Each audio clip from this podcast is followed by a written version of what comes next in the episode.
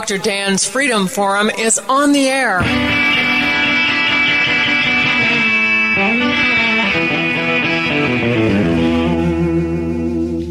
Never send to know for whom the bell tolls. It tolls for thee.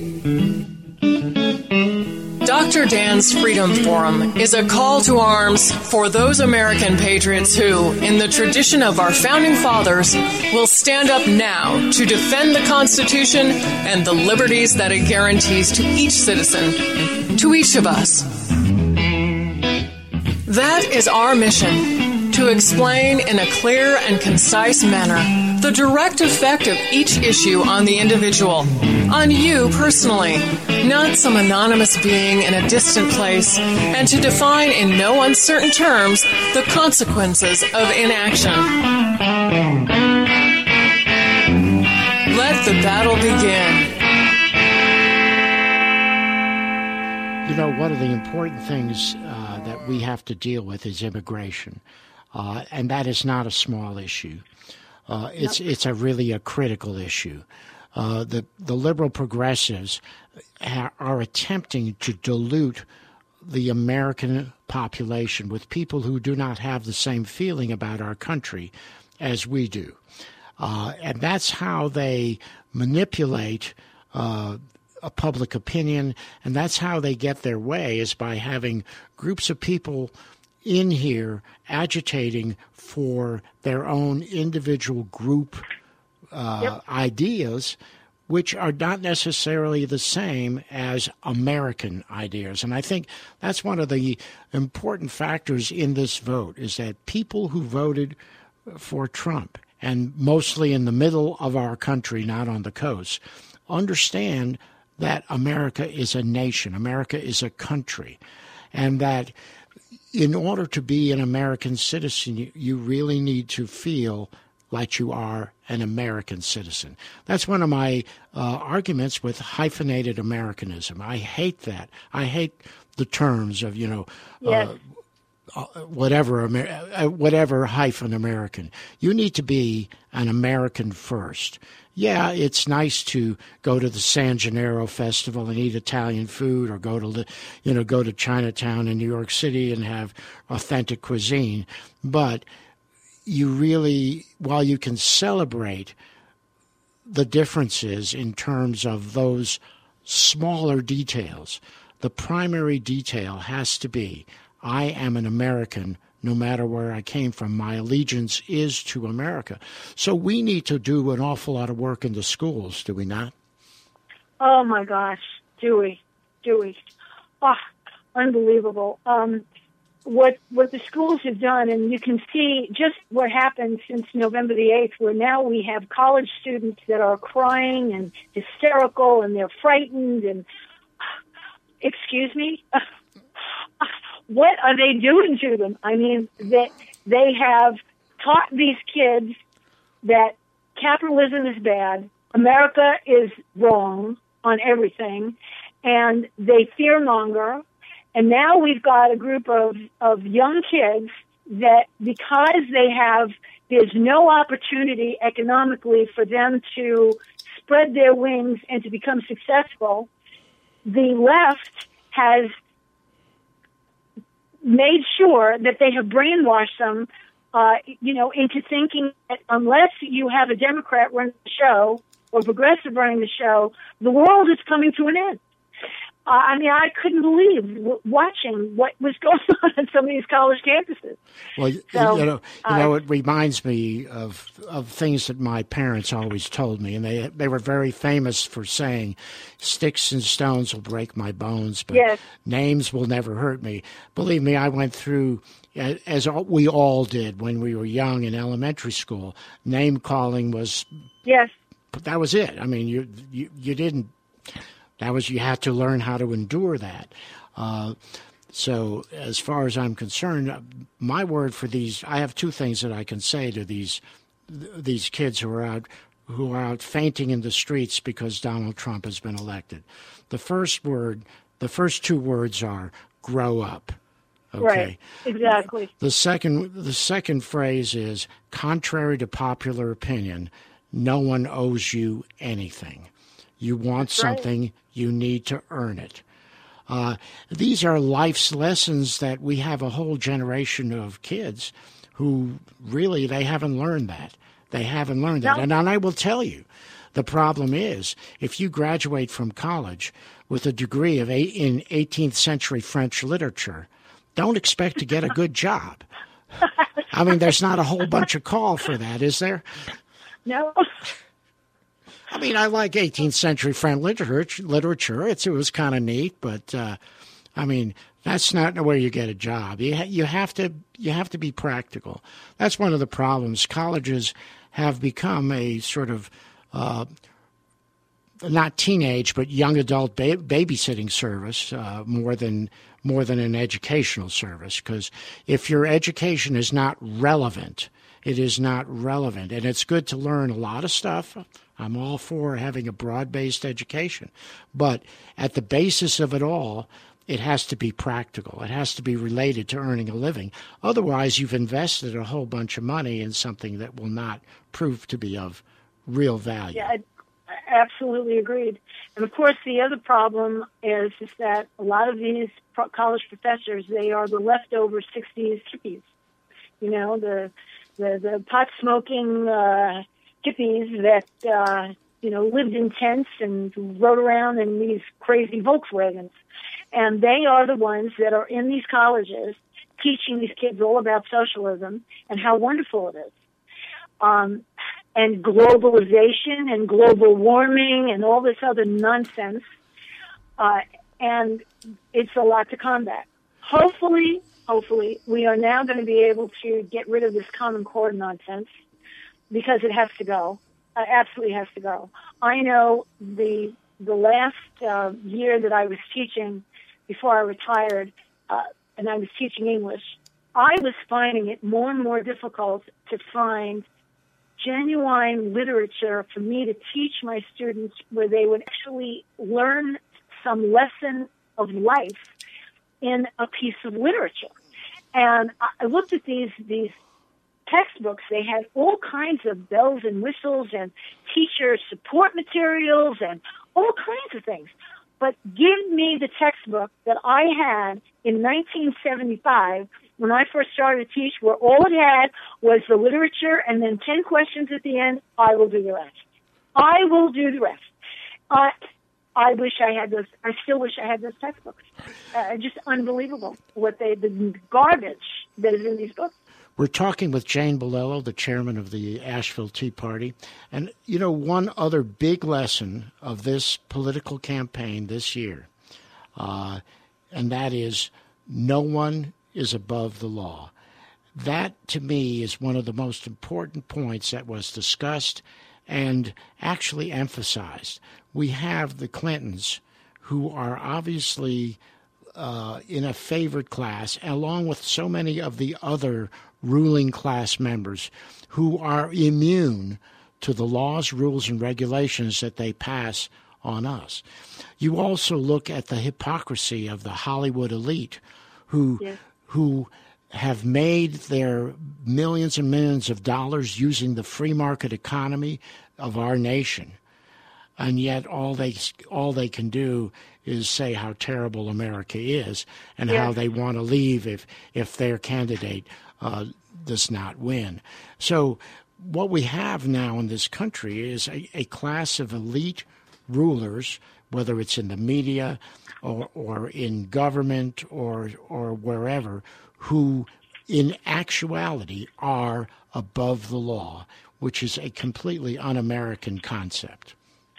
Well, I'm hoping that also gets fixed because um, we, I think we both know who we're talking about. We've got many of them. Uh, but you know, Miss Hillary Clinton, there, she's uh, got to be held accountable for the horror that she created. Well, and uh, there aren't, there are not supposed to be two sets of rules, and that was to me one of the major issues. A lot of people maybe didn't like Donald Trump. And but many people voted for him because they knew he was way better than Hillary Clinton. Uh, I mean, we cannot have, you know, a, a, a thief and a liar and a murderer as our president.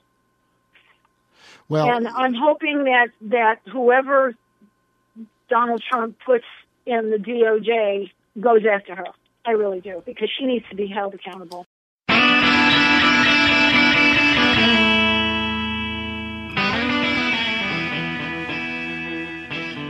What was so incredible to me was what Comey did uh, during the campaign. Oh. Uh, it is it really uh, it blew me away the fact that he went and listed a bunch of things that she did, okay, uh, one after another, and at the end came up with none of these are worth indicting her for. Where when every single person listening to that list, that litany of felonies and misdemeanors yeah. Knew for a fact that if any one of us had done any one of those things, we would be dressed in orange inside yep. a cell. Uh-huh. That whole that whole construct is completely un-American. Uh, you just can't have people who are above the law anywhere. Everyone has to be subject to the law uh, at all times. Absolutely.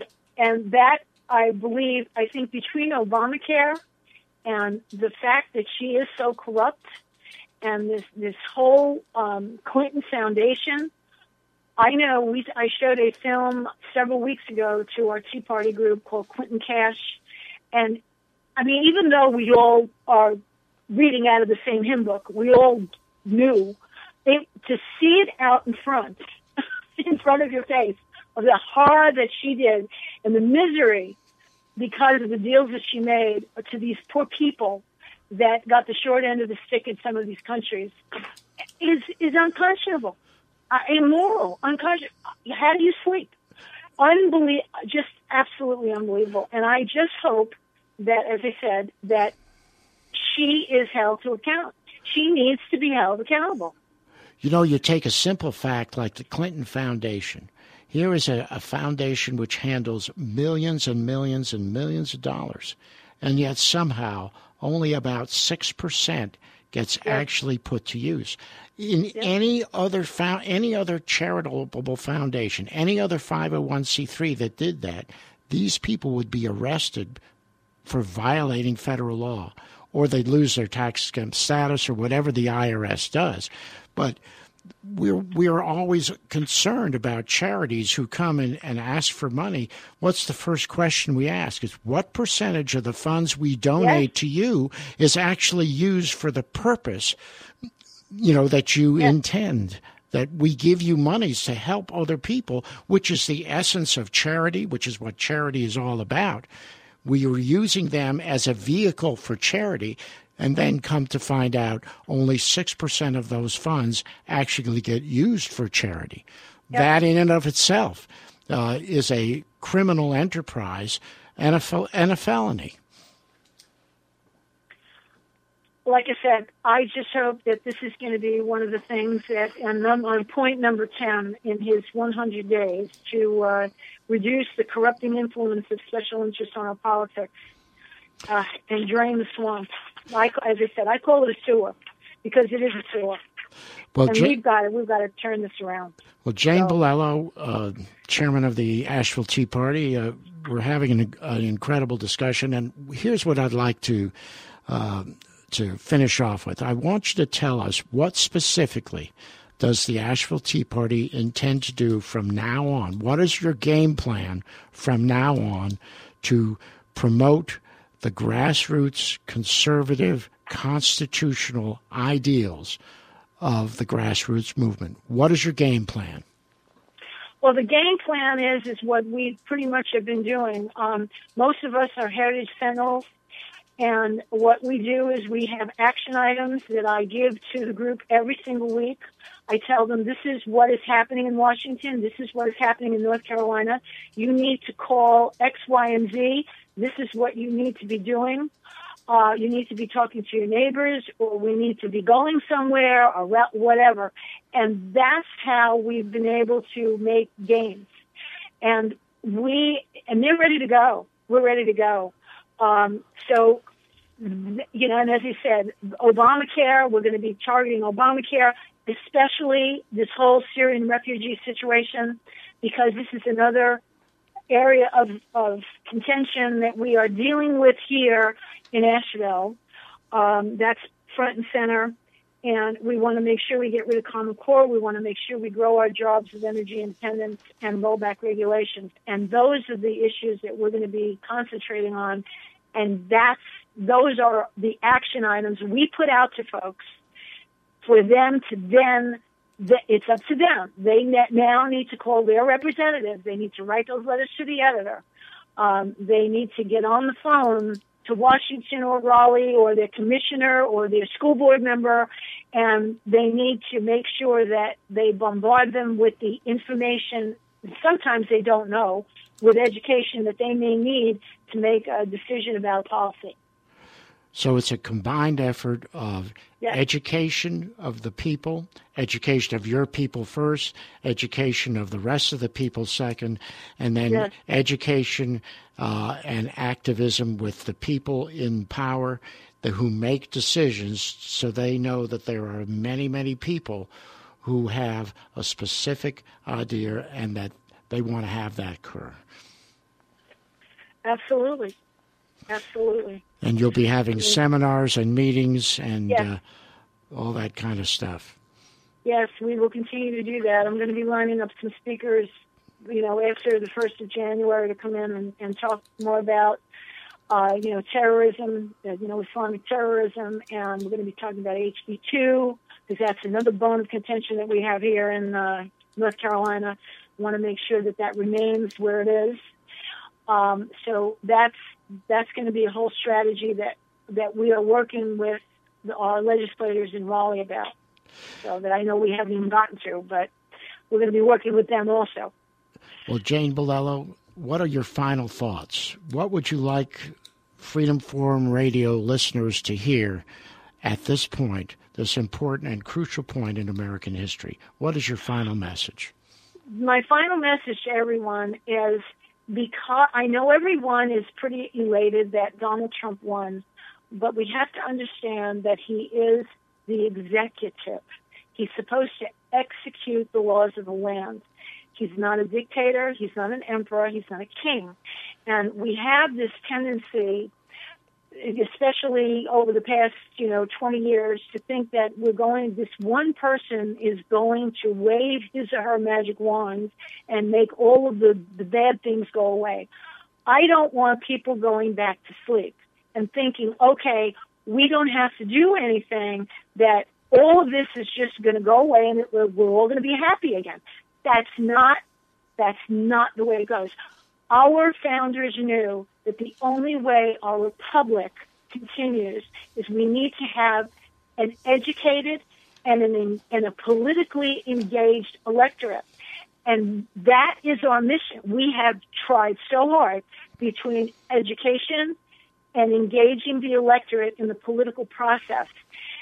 And it's also been, of course, uh, you know, the other side, whether it's the left or it's the RINOs, they don't like that. Um, but we will press on and we are not going anywhere. We will continue to beat this drum.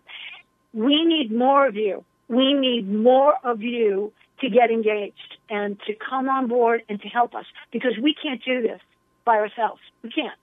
We need to continue to grow the grassroots so we can continue to deliver this message. Jane Bilello, chairman of the Asheville Tea Party, grassroots leader. It has been an absolute pleasure and an honor to have you as a guest on Freedom Forum Radio. And we pledge, along with you, to remain active 110% of the time to get the message out uh, that we need to do to make sure that our leaders in Washington, our leaders in Raleigh, and in our own counties, to make sure that our leaders are mindful of the principles of individual freedom the sovereign man, the sovereign woman, that is what we have to protect. Individual freedom, private property rights, uh, the right to own private property that cannot be arbitrarily confiscated or regulated by the government is the moral and constitutional basis for individual freedom. That is the battle that we must fight. We must continue to fight. And that message you have delivered to us, Jane Bilello, so clearly. Thank you for being on Freedom Forum Radio. Well, thank you for having me, and, and I'm so proud of you, Dr. Dan, for all of the incredible work that you have done, and you've, you've never given up ever. And we need that. So thank you. And that concludes another episode of Dr. Dan's Freedom Forum.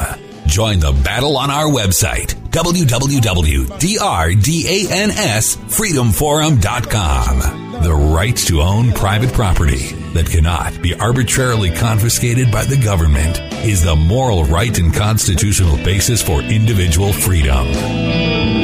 Yeah, when I play the Hoochie Coochie Man, I get joy in everything. Everything, everything, everything gonna be all right this